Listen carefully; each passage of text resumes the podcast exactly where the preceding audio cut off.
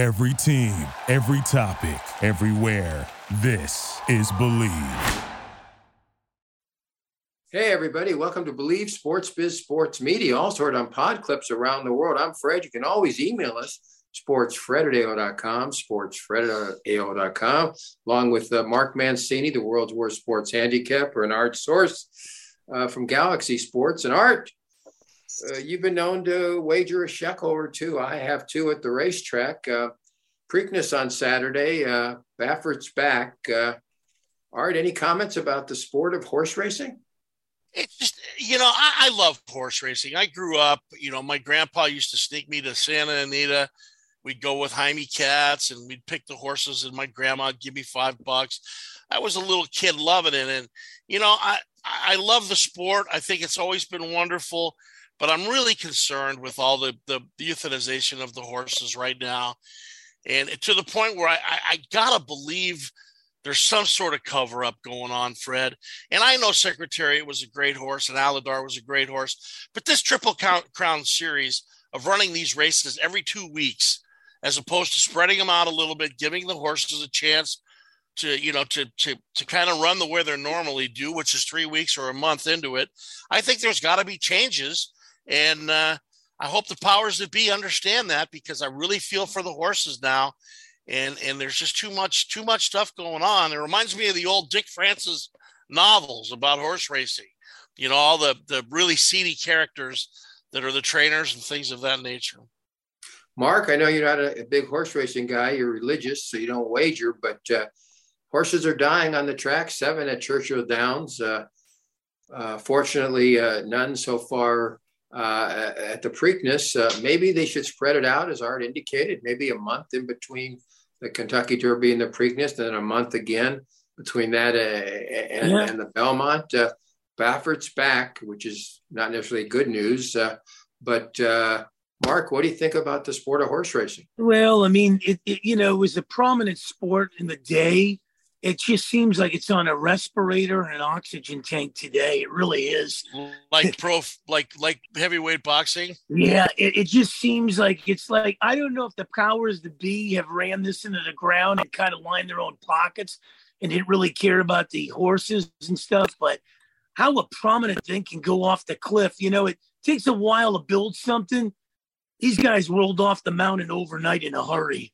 So let me tell you something, Mark. Just so you know, the Kentucky Derby drew 15 million viewers and 170,000 fans at Churchill Downs just two weeks ago.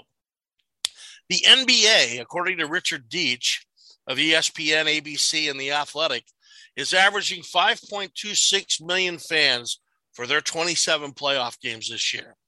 So, three times the ratings for the Kentucky Derby vis a vis the NBA. And I know that's a little bit well, skewed, well, let me let me ask you both this: How many times did you watch a pay per view of a heavyweight boxing and the thing would end in two rounds, and you go, "I'm never going to get this again." Mike Tyson. the next, the next Tyson. month, right? In the next month, you'd order it again, and you bring more people over. So I think maybe these people are just creatures of habit. Yeah. Yeah. All right. Since we're talking the uh, the NBA, uh, the Lakers down two games uh, to nothing uh, to the Denver Nuggets. Everybody says, well, Lakers could come back. Art, uh, how come Anthony Davis sometimes uh, superstar and sometimes he sort of hides out? He's he's not even there. What's going on? The disappearing AD. That's a great question. Here's the big problem for the Lakers. You know, LeBron made a great play on the steal in game two, circled around underneath the baseline, went up for a layup and missed the layup. Now that's I, I understand. He's got one bad ankle and another bad ankle. But are really and truly to be one for 20 from three point range, maybe you need to get down and do what you do best, which is take the ball to the rack. Okay. I mean, I'm listening to a lot of NBA people talk about it. And, you know, the Lakers better, and, and you've said it all year long, Fred, the injuries are going to eventually pile up. And, and you're starting to see it happen. I mean, at the end of the Denver Nuggets game, too, when they lost by five, you saw him hurt his other ankle. I just think as well as the young kids are playing for the Lakers right now, Hashimoto, um, you know, all the way down our uh, the guard that, that's been playing fantastic. The young the young kid, he he's been playing great. They just Those two guys have got to step up, or the Lakers have no chance. My star of the playoffs right now is in Miami, and he's a winner, and he's always been a winner.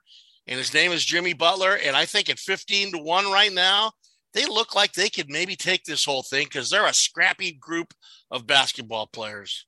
You know, and the reason Butler is moved is because necessarily uh, when he asks for amount of money, he better get it. If he doesn't get it, he doesn't want to stay there. He's Plays very, very awfully hard though, Fred. well, I think I think the, yeah, I think the other thing, uh, Fred and Artie, you got to look at is who's running the culture in Miami, and, and Riley's a no nonsense guy. He basically told LeBron, "We're not getting rid of Spoelstra here. You can go back to Cleveland or go to L.A."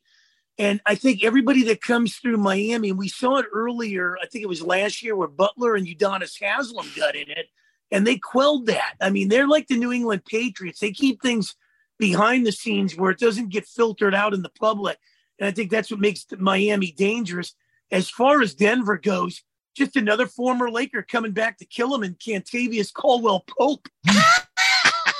yeah, no, no, he certainly he played a great uh, first half in the uh, in in game two. But I want to tell you something. When Jokic first uh, came to the league, I thought he was overrated. I thought he was overrated because he was a white guy and they, they wanted to find a white guy. He's not overrated.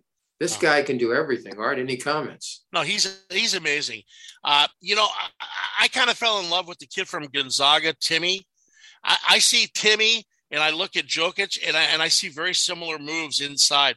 They've got really good feet for big guys. I mean, they make moves down there in the in the in the post that I really haven't seen a whole lot in a lot of years because the center is kind of the center has kind of been removed. As Al McGuire used to call them the aircraft carriers, you don't see as much of the center play in basketball, but those two teams have those guys up in the middle. Yeah. And I got to tell you another thing Murray, Murray really has stepped up his game. And, you know, having spent a lot of years in Denver, I'm real happy for the Denver Nuggets fans to see them playing at such a high level. Well, here's the other thing. Oh, sorry. Let, let me just say this first, Mark. Uh, you mentioned Jamal Murray. How would you like to have back-to-back guards at Kentucky, University of Kentucky yeah. and Calipari? Devin Booker and the next year Murray. That's not too shabby. Uh, okay, Mark, go ahead. Well, not not only that, in, in, in, in, switching gears to the NBA draft, everybody's tripping over their shoelace with this number one pick at Victor seven five.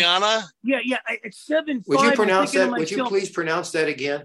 Victor Wembanyama. How about again? How about again? Wembanyama. You can't do it three times. How many how many times have we seen big man and they're comparing these this guy to a generational talent like a LeBron James, a Larry Bird. you know, this this guy's seven five. I don't want to disrespect the late Manute Bol and some of these guys. When was the last time a big guy came in the NBA and was a generational talent that turned the league around? You'd have to go back to Kareem Abdul-Jabbar and those guys. I was going to say Moses Malone, but yeah. Folks, uh, you are listening and watching BLeav Sports Biz Sports Media, also heard on pod clips around the world.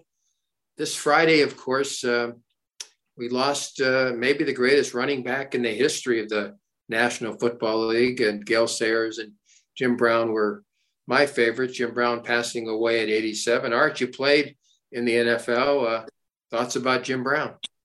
Just a just a great man in, in, in many different ways. Did a lot did a lot on the field, off the field, culturally. Um, you know, he was a, a Hollywood actor. He really, you know, he defined he defined along with uh, Muhammad Ali and and uh, Kareem Abdul-Jabbar, you know, the rights uh, for the black man. And you know, I just, I just, I feel really sad because I got to meet him through a friend of mine, Cedric Hardman, who's also no longer with us anymore, and uh, and he was always such a class act and, and a humble man, and and I just think, you know, over the years when you look at great athletes, I, I look at a guy like Elgin Baylor, I look at a guy like Jimmy Brown, I, I look at you know Jackie Robinson. These these people were as great off the field as they were on the field, and, and they were great men aside from their abilities as as athletes. And and we're going to miss Mancini, him. The world's going to miss Brown him. retired after only nine years, and people said why. He was smarter than most. Uh, he'd taken so many hits. this is before people were talking CTE. He knew. I mean, he felt that uh, maybe acting was the way to Yeah, go. I mean, and and they, And, they uh, wore marketing- suspension helmets in those days. Yeah. Yeah. Well, not only that, Cleveland hasn't been the same since, but look at the running backs of all those guys we grew up with Gale Sayers, Jim Brown, Chuck Foreman, Franco Harris, Earl Campbell. The only guy that comes comparably close with all the teams out there this year in the NFL is Derrick Henry. That's it. you know, if you've got a Jim Brown rookie card, the value has just gone up. Wow. Uh, Wow. That's the way. That, that, that's the way. Oh, I have to. I, I have to ask you this question. I used to have a good collection. Now I have no collection, basically, because everything was no uh, a water heater explosion, uh, an earthquake, uh, thievery. what about the guys? What about the guys that moved the moved Yeah, all the stuff the But, but, but, listen to this question. Move the folks. truck. Here's the question. One of these guys might get it right. Okay, here we go. Ty Cobb. A piece of uh, something that he wore just sold for $18,000. What do you think? And then they found out it might not be authentic. A piece uh, that Ty, Ty Cobb wore, piece of something that Ty Cobb wore Was it his jock strap? Just sold for 18,000 and people I knew you were going to say that and people said it probably wasn't authentic. Art, what do you think? What what what could he have been wearing that cost that somebody just spent $18,000 maybe for nothing?